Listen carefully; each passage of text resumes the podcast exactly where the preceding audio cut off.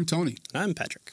Welcome to uh, Cave to the Cross Apologetics. We are continuing our discussion and study of Mitch uh, Stokes' book, How to Be an Atheist. That's right. And uh, we are made our way now to the third section of his book, and we're on chapter 13, where he talks about moral mammals, the evolution of ethics. Right. So, where did ethics come from? Well, in this chapter, he's going to consider the issue that did we just evolve into good or bad or whatever, Yeah. right or wrong, or all right, did did ethics evolve? Right. We didn't know what to do until Darwin came along. That's right. Right. So uh, he says, uh, you know, he's concerned with what makes actions right and wrong, obligatory, and given uh, the biological count of mor- uh, account of morality, he says it's reasonable to ask whether or not biology is all there is to morality, right?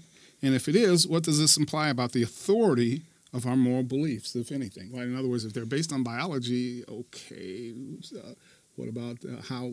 Why are they authoritative? Right? Right? Why do we have to follow our biology? You know, or not? Right. Yeah.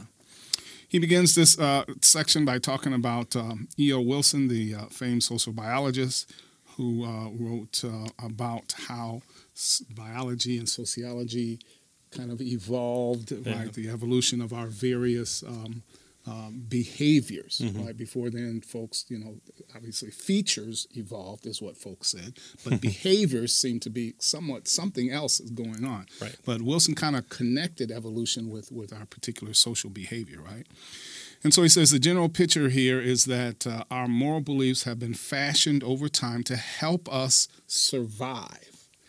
Ethical behavior tends to keep us uh, alive long enough to produce the next generation. So that's that's the basic uh, idea here. There was controversy at the time, uh, you know, when um, E.O. Wilson put his book out, but now it's it's pretty much a given deal. Yeah. Yeah. It's just about finding that explanation that you can tie with something to prehistoric man. So, uh, you know, the example I always bring up is, uh, you know, you're you're taking a walk out in in nature and you hear rustling over in the cornfield or whatnot, and you see the, the corn stalks move. Well, your prehistoric man has passed you through the ages DNA strand that this gene kicks on and says, "Oh, there's probably a snake there, so I should fear rustling."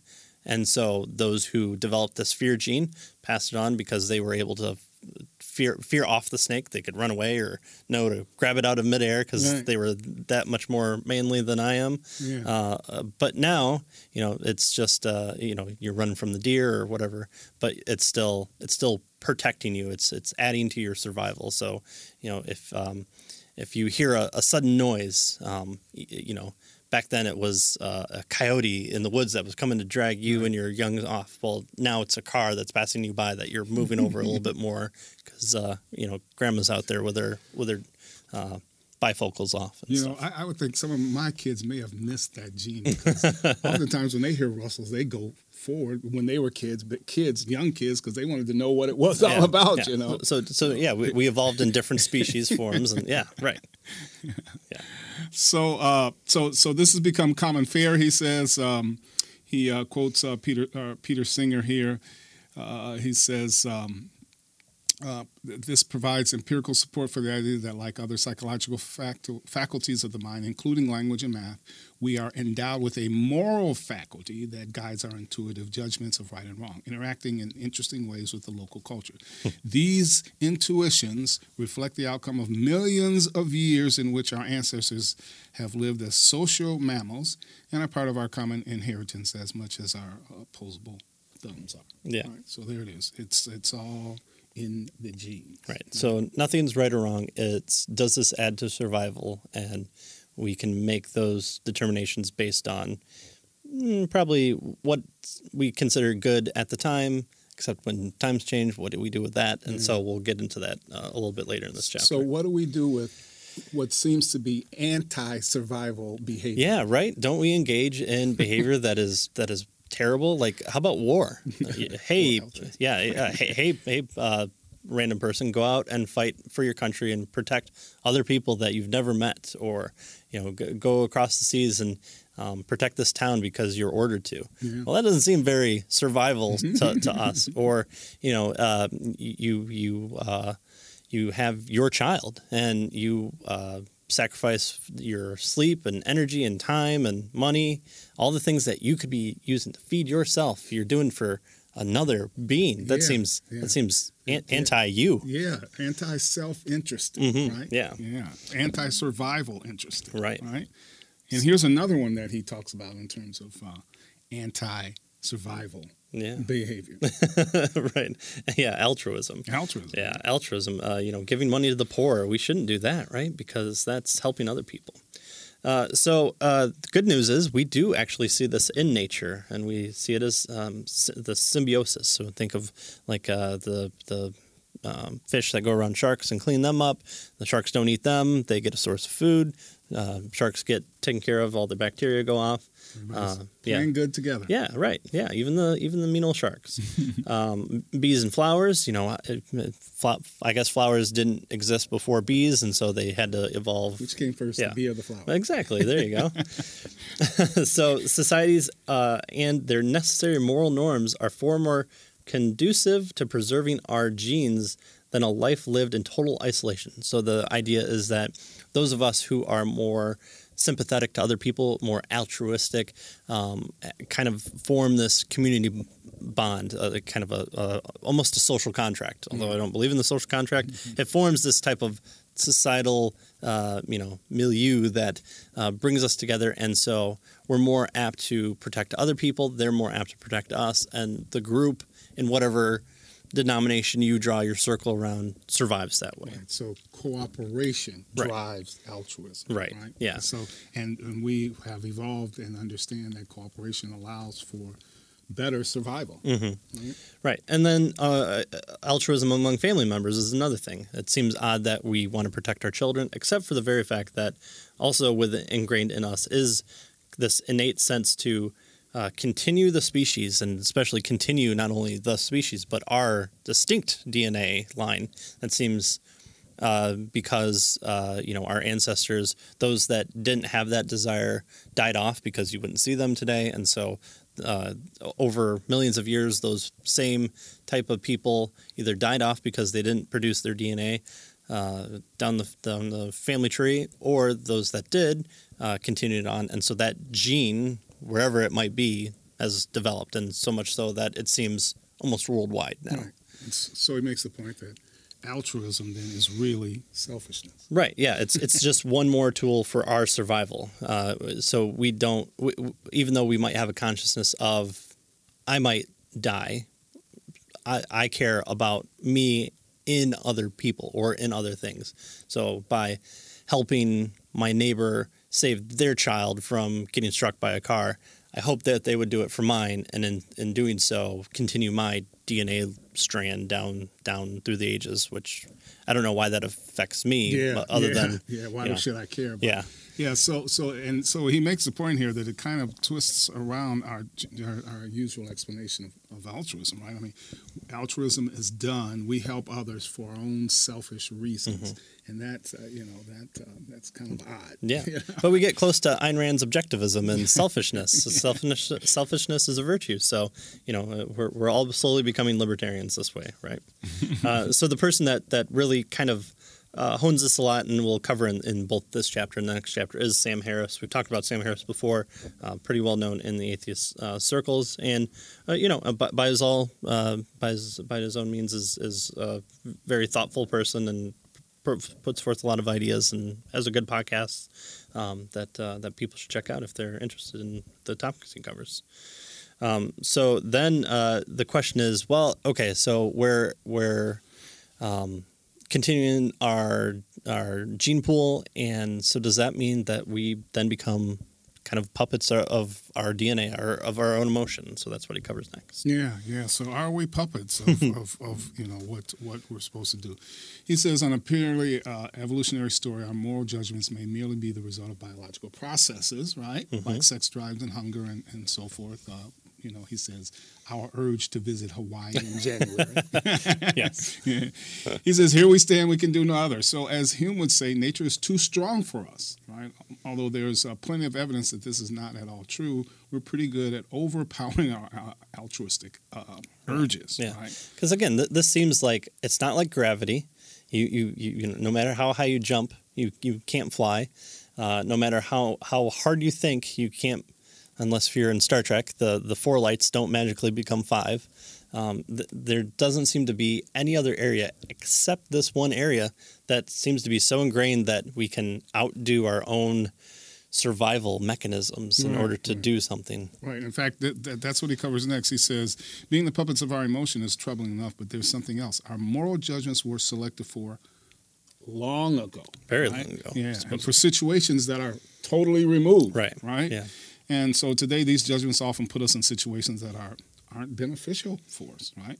Uh, adopting a child, or uh, you know, having uh, sex with someone outside the uh, who was on the pill. Well, you know, how how does that help my survival, right?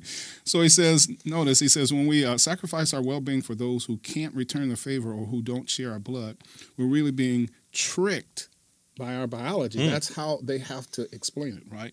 He mentions Dawkins here This is these are, he calls these, uh, Richard Dawkins calls these erroneous urges firing, misfiring Yeah, right. right? So they're misfiring. So we have misfire. So it's just a, you know, it's just a glitch in the system. Right. Well, I mean, evolution doesn't produce perfect things, and we're all, you know, uh, uh, mutations of, of some kind. So we just have these misfirings. yeah. So we do these things, and we, although we shouldn't do them because they don't help survival, but we do them anyway. And oops, right? Although, Get it should- right. yeah, sh- I mean, shouldn't we evolve, uh, uh, you know, a sense of passing down knowledge through our DNA too? That that would be beneficial. We're not spending uh, precious res- res- resources relearning and Yeah, teaching, yeah. or or you know, um, uh, why can't we, um, uh, you know, evolve to a higher level of you know brain density where uh, we can move things with our mind and or is that where we're going Yeah, or yeah. I mean, I'm sure there are Yeah. folks that believe that's where we're headed. Mhm. Right? yeah I, I mean that's what all the outer limits say that the the person who uh, accidentally f- steps forward in time 3000 years comes back and his brain is pulsating and you know he can he, he's he's evolved past you mere mortal men Right. So it's he says it seems plausible here that evolution has simply programmed us. That's kind of an interesting. Mm-hmm. thing, Programmed us to mistakenly believe in moral realism. So moral realism is the idea that moral truths, moral judgments really do exist. Right. There is a really really is something that is uh, right and wrong. Right. Uh, just as long as we live long enough to add our DNA to the gene pool, right, is what he says. So moral realism, but is a mistake, is what the uh, is what uh, Joshua Greene he quotes here says, and uh, because um, there is no real ethics, right, real Right. morality, it's just what we have been programmed to believe. Right. So it's there's nothing out in nature. It's not a product of the universe. Uh, there's no God that has declared it. Uh, the, the the only question that I have is, okay, if, if this is a mistake, if this just adds to our survival, what other processes has evolution imbued upon us that are wrong that we think are right? Yeah. Uh, how about the scientific process? You know, okay, well, we just see the repetition of, you know, uh, boiling the water to uh, 100 degrees, uh, but nothing's actually happening there. We we do need to eat, and so uh, we just need to eat the pasta that's uh, what we think is cooked, but really it's not cooked. So what you might see is uh, boiling water that you put the pasta in uh, just turns out to be, you know, crunchy old pasta that your mind plays a trick on you to make you eat and consume calories so that you can survive.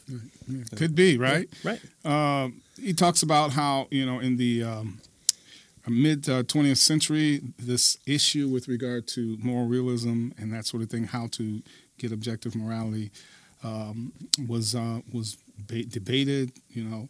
He says but uh, since it has received less attention and he says this is not because uh, it's been solved or uh, because agreement has been reached. Instead it seems that they just kind of shelved it. Right? Yeah, there's this kind of little thing called World War II that really put a hamper on things and then also made us question humanity and where we were at as a world species and stuff like that. So, yeah, that uh, that that tends to um, put a hamper on things. Right, right. So he says, nor is nor is it that people no longer argue over what sorts of actions are right and wrong. This too seems to be something we can't help. But the question, who says, right, or by what standard must come back again into the limelight? All other ethical questions are secondary. By what standard? What's the standard that determines that, right? And so he says that is the key question Right. with regard to this. which is kind of the thing that we say too, right? Yeah. Sure, all, all these things may be beneficial, uh, but at the same time, there are other uh, competing ideas that may not be beneficial, but it seems like we do. Um, so, which path do we take? What what what should our biology dictate? Well, that's kind of up for debate. So, you know, you have the social biologist who says, you know, run from the snake, and then you have the other social biologist who says, no, you must overcome and overtake your your uh, natural surroundings and own it. So own the snake. Yeah, le- leap in there. well, you know, which one is it then? So how did the leopard get his right. So uh, he says, uh, So this is the next section. yes. Uh, so uh, social biologist uh, he, he uh, is it's no no wonder uh, Mitch Stokes uh, to put forth the possibility that the social biologists have their facts wrong. Uh, it's a legitimate possibility, however. Uh, the worry being that the words of uh, atheist philosopher Philip Kitcher says evolutionary explanations run the risk of becoming exercises in storytelling, uh, just without Kipling's wit.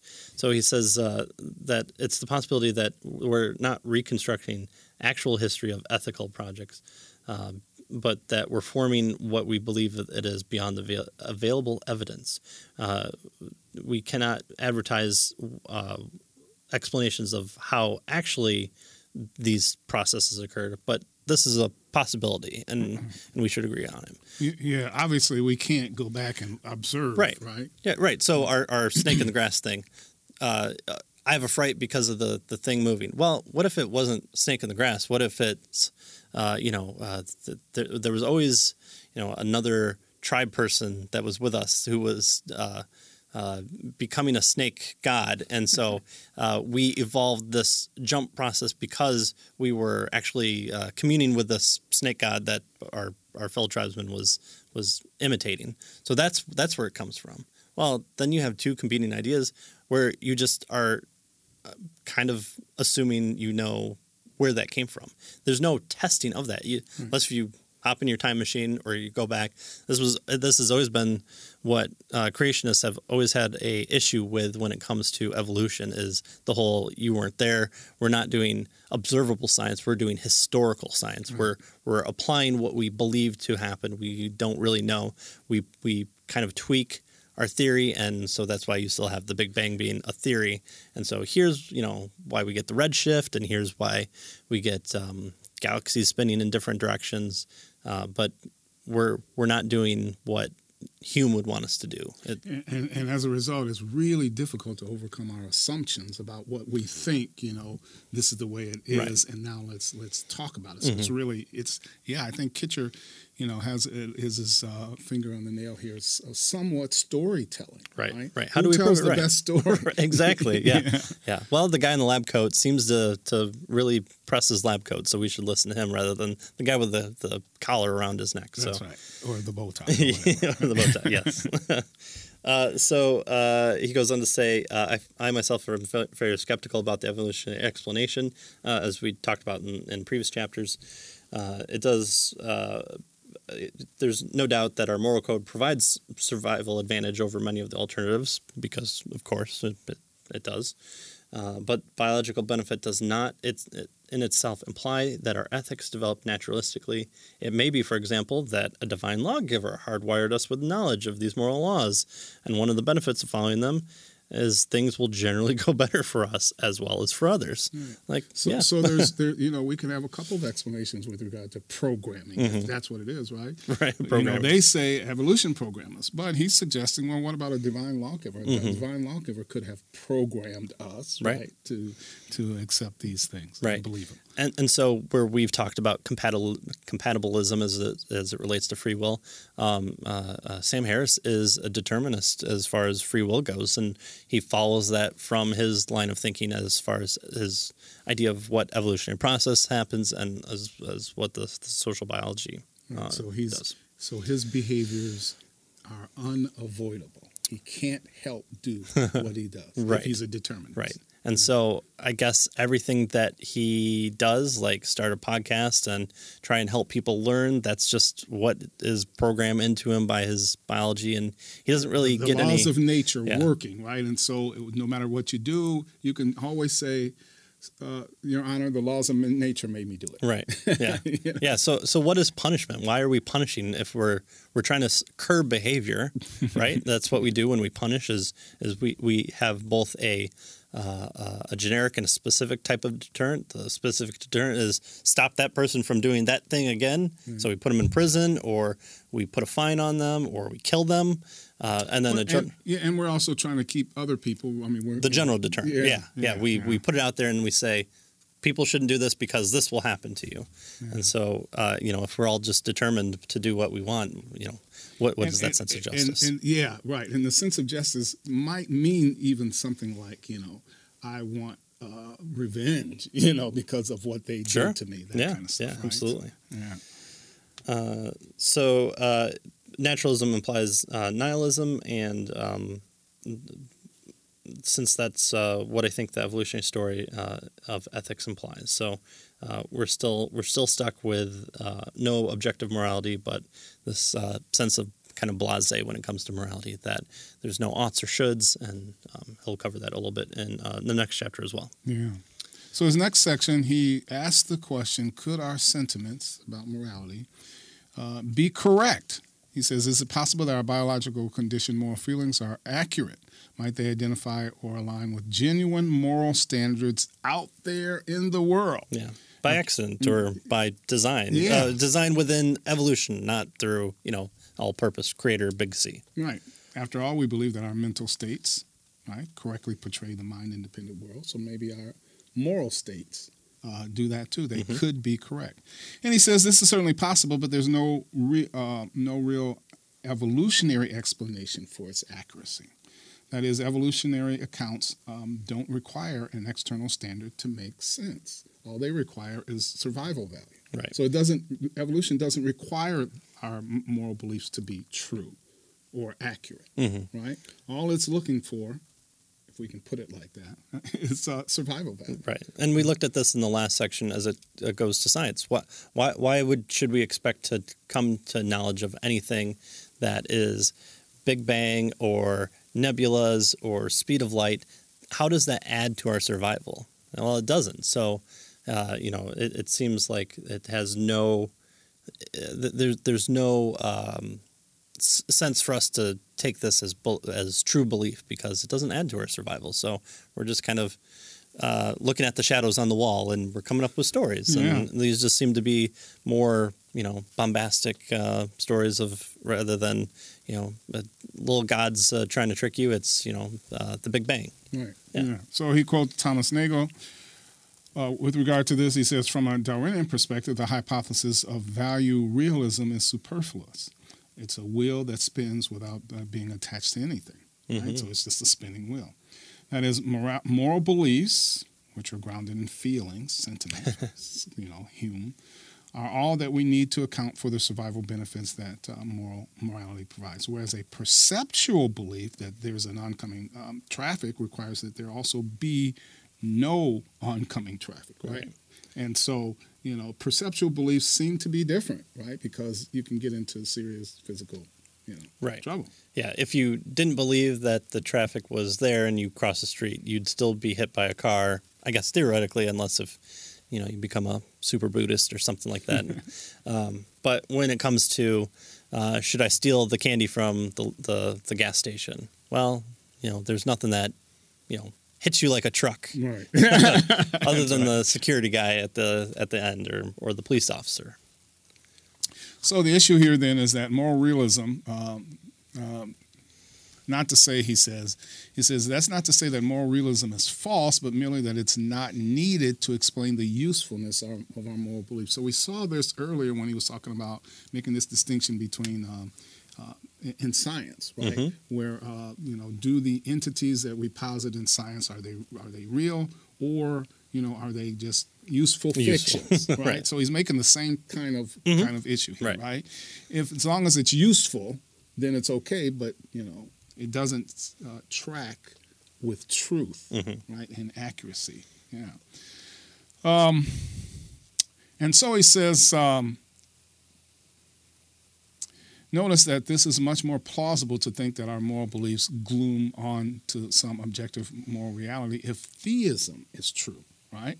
That is, uh, he says, this is taken by some to suggest, and him included, that God has designed us with a cognitive faculty, a belief forming mechanism that reliably recognizes his moral values.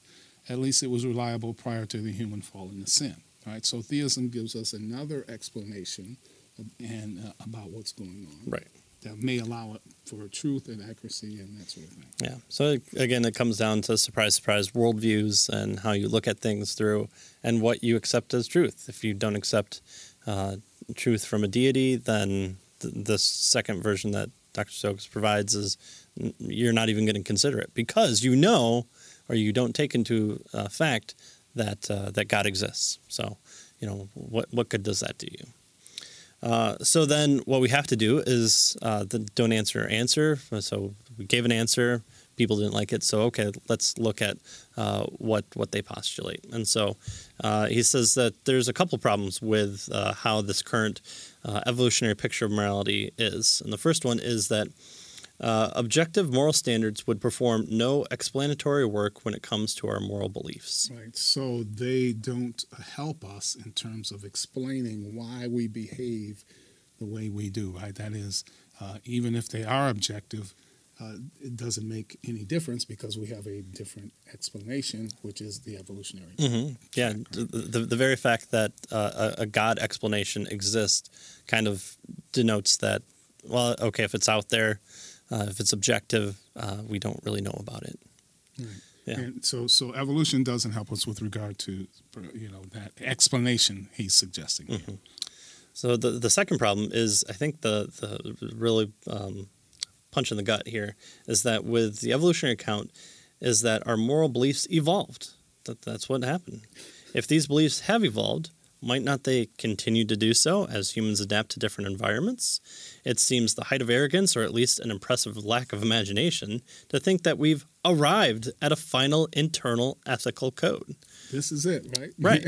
so, uh, you know, uh, back in the Doesn't day, get any better than yeah, this. ba- back in the day, we uh, killed each other in uh, our tribes, and now we call them cities, and uh, we just sue each other. Yeah. So, uh, you know, uh, is is this the best it's gotten, or will we, as we've seen in a hundred different dystopian movies, will we set up a a um, uh, a game show where we pit people against each other in order to fight to the death, in order to gain the prize, or right. what, And whatever's entertain there. the masses. Uh, well, you know, it, it's good. The, the the circus is there, you know. Or the the idea that uh, slavery, uh, we we we, uh, however collectively you want to take that, viewed slavery as a good thing, and then we evolved out of it, uh, whatever that means. Right. We just suddenly viewed it as uh, n- not not good. Uh, why? Well, because uh, our evolution, I guess, has caused us to make us believe that this will help us to survive more. I don't know. I don't. I don't know the, the the explanation other than you know, oh, it hurts people, and therefore you add more people to your tribe that will want to help you, maybe something along those lines. But could we ever evolve backwards and say, you know, well, it was it was fine when the population of the world was you know seven billion, but once it reached ten billion, we kind of had to go back to slavery because we were running out of jobs and we needed to stick people in you know uh, smaller menial ones, and we couldn't really pay them because of how many people there were. So And it adds to our survival, and therefore, Right. Yeah. The more slaves I have, the the more I survive, the more I can pass down my lineage to my children. So, or you know, uh, uh, what we're always worried about now is uh, AI overtaking us. In fact, uh, there, there's there's a lot of people that view um, and prominent scientists who I've listened to talk say that our evolution has stopped kind of biologically. We, we still evolve here and there, but our big steps in, uh, in, in evolution are technology. So we extend our biology to our technology, and it's through this. And so then we're worried about AI taking over and automation um, doing away with jobs, even though we haven't really cared about that when you know the car came over to to take out the horses, those poor horses. But yet we still have horses. Um, so there there are it seems like if we say uh, we're right now, what does that mean hundred years into the future? Because us saying we're right now is at the same principle that people in before 1850 said we're right now, and we're correct yeah, now. Yeah, yeah. and I think I think we're struggling with that as a society right now.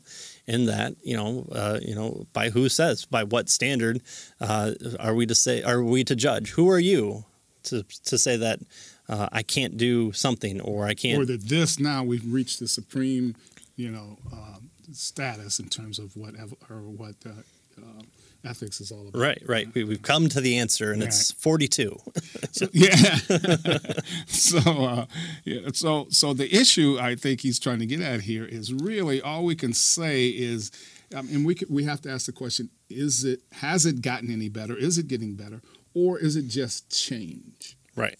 And it, because if there's, you know, if, if uh, you know, if if if it's the the purpose is just to for survival value, then there there then the, what makes it better is survival value right not that we're getting closer to the truth or that we're getting any better or we're hurting less people right. none of so that matters we change it changes so that we can survive mm-hmm. yeah but but who survives yeah. that, uh, you know which which part of us it, you know it's it's like in the time machine where you have and I, I always forget both the the Morlocks and the the, the good ones, yeah. the, the, ones we're supposed to identify with. Right. You know, uh, it, they evolved two separate species, or you have uh, invasion of the mole people. You know, you have the mole people who become slaves and they rise up against their masters who can't take the sunlight because they've been separated from society. so, so wh- where is this division line? Because it seems like, uh, you know, we're, we're no longer the two tribes of prehistoric ape people that you know in 2001 a space odyssey find the bone and realize that they've made a tool to use for killing you know at, at what point are, are are we going to say then that people in the first world are more evolved than people in the third world? Um, it seems like that would be problematic yeah, today. yeah, but yeah. you know at, at, what point does does a delineation occur? Um, so uh, uh, Hauser and Singer go on to say that um, that uh, not only does morality evolve, but we don't need to wait for generations of biological adaptations now. We can go ahead and choose a morality that fits our current need seems odd because could we have done that at another point? Yeah. When when when could we have not done that? Once we realize that we are products of evolution. Right. So notice what they're saying. They're saying that morality is just whatever we choose. Right. I mean that's that's the big thing too. right. Yeah. Yes. I'm. You you look now. I'm talking historically, yeah. and so yes. So you know. Uh, well, you know, I choose that. I really want my neighborhood to be the safest way possible, and I only want to go out and rape and pillage other communities so that I can bring it in. I'm, i want to bring Viking, you know, belief back, and and you know, whatever you kill, you keep. You know, Chronicles of Riddick type deal. um, so. Uh, Da, da, da. Uh, he goes on to say that uh, insights into the changing moral landscape have not come from religion, but from careful reflection on humanity of what we consider a well a well lived life. This is um, uh, Hauser and Singer. Right. Uh, in this respect, it's important for us to be aware of the universal set of moral institutions so that we can reflect on them, and if we choose act contrary to them, we can do this without blasphemy because it's in our own nature, not God, that is the source of our own spe- spe- species morality. Uh, and then you just say, okay, that's what you believe. right, right. That's what you chose right. to do. Yeah, right. uh, but I, I, believe different. So people come to opposite conclusions, and uh, sometimes it's that there's no act on, on our survival. So uh, times change, and so do our moral beliefs. Uh, why do they think they'll ever stop? And what does that mean to stop? Why think they are getting closer to the moral truth? Uh, we can certainly say that we like our current set of ethical standards better than our previous ones, but can we ever say that they're objectively better? Right. And here's a big one: by what standard would we measure this? Exactly. Or what does best mean or what we believe now is that if what we're going to make yeah if you're going to you know make a claim about best or better you, you better than what yeah. you have to have a standard and and and the the one that I see online the most when interacting with atheists or people who don't subscribe to my standard is well it's whatever helps the most amount of people. That's, that's a utilitarian. Yeah right. Yeah. Uh, but you know in what capacity in what form what happens when you know you again the, you have the trolley problem. Well I, I, step away because it doesn't add to my survival. I don't care. Uh, other than i probably will stop getting paid uh, for, for switching the tracks. Uh, according to evolutionary story, our moral beliefs are merely survival tools, not apprehending truth, eternal truth, especially. Uh, it's plausible that certain currently untoward, untowed uh, behaviors aid to our survival. Rape, aggression, xenophobia, and male promiscuity. These are not only natural, but arguably advantage, advantageous. Yet they are now offensive to us, which I think is uh, pretty important to, to say. So, what standard do we choose? Again, why can't I suddenly say if I if I'm able to to recognize my evolutionary ancestors, uh, you know, men were more aggressive back then and we survived and we had nothing back then. So we should become luddites and we should become misogynistic and we should become you know uh, flesh eaters of and going out there and, and raping and pillaging and you know that's the easiest way because even even death we can take the Klingon stance of you know death in battle is honor because you know you've you've fought valiantly for your tribe and your children will see that and they'll become stronger warriors as opposed to you know you you who have died in battle kind of deal yeah you know yeah. why is that any different than and, I should go across so, the street so and the issue bake a is if indeed yeah if indeed it's just a choice whose choice who gets to make Right. the choice and you know I, I think I want to be in on that right yeah welcome to our society Yeah. yes. the Klingon backlash So uh, his last section here in this chapter talks about what should a poor primate do, right? He says a common charge level at naturalist is that since behavior like rape and aggression aid in, aid in our survival, evolution implies that we ought to behave in these ways, right?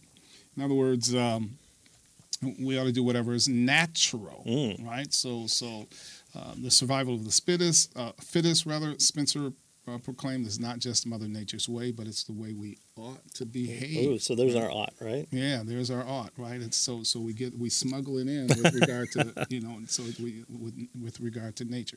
He uh, he says, of course, this has been picked up um, uh, on by those who oppose naturalism. Mhm. And he quotes uh, William Lane Craig here. He says, and I'm going to go ahead and read this full Mhm. quote because this is kind of interesting. If life ends at the grave, then it makes no difference whether one uh, has lived as Stalin or as a, sta- a saint. Since one's destiny is ultimately unrelated to one's savior, you may as well live as you please. On this basis, a writer like Ayn Rand is absolutely correct to praise the virtues of selfishness. Live totally for yourself. No one holds you accountable. Indeed, it would be foolish to do anything else, for life is too short to jeopardize it by acting out of anything but pure self interest. Sacrifice for another person would be stupid. Yeah. So you know, uh, you can you can take this any way depending on who you're talking to. Uh, why should we uh, follow monogamy? Well, monogamy adds a stable relationship. Uh, they're more apt to take care of your progeny, and uh, you share resources. Okay, well, but why should I be promiscuous? Well, then you spread more of your seed around, and uh, you have more people to take care of your progeny. Uh, if one dies, it's not like you're you're taking the one. Uh, if if your concubine is is um, uh, unable to bear children for you, then you have other options. So again, it, it's it's it's about storytelling. It's about which one do you believe, and you know you can you can take it. And it seems to be whatever the case of what the current morality is, we look back and read into it. So when when people were being wanting to be promiscuous, um, uh, you know, sex and free love, that that was a, a claim that they could make. Well, it's just a product of our evolution. That's what our, our animal ancestors did. That's what you see in uh, apes. In fact, apes go around and they kill the young from uh, the the males that they took over and kicked Yeah. out of the tribe. So- So, so- we should do that too. Yeah, animal animal Yeah. ethics. Yeah. Why not? That's part of nature. Right. And he and so he he points out the problem here, right? He says I don't see at least uh, not simply by virtue of the fact that selfish acts gives us reproductive advantage here. Nature means neither good nor ought. Right. Many natural things are quite bad, as uh, Dennett points out. Right. It's equally natural to die young and illiterate without benefit of eyeglasses for myopia or medicine for illness. Naturalness alone isn't an indicator of what we ought to value. Mhm. Right. That's that's the issue. Why why value that? It's not an indicator. The other issue he makes with this is that notice nothing, however, in evolution says that you ought to value your own survival above everything else Right. right? It doesn't say that. It says that's what we do, but it doesn't say we ought to do it. there is no morals with regard to that, right? He says you can derive meaning, purpose, uh, or ethics from evolution. You can you? How can you? He quotes Jerry Coyne here. Uh, you can't. Coyne says. Evolution is simply a theory about the process and patterns of life's diversification, not a grand philosophical scheme about the meaning of life. It can't tell us what to do or how we should behave. Right. Right. So where are we? Uh, well, uh, we're at a crossroads. Yeah.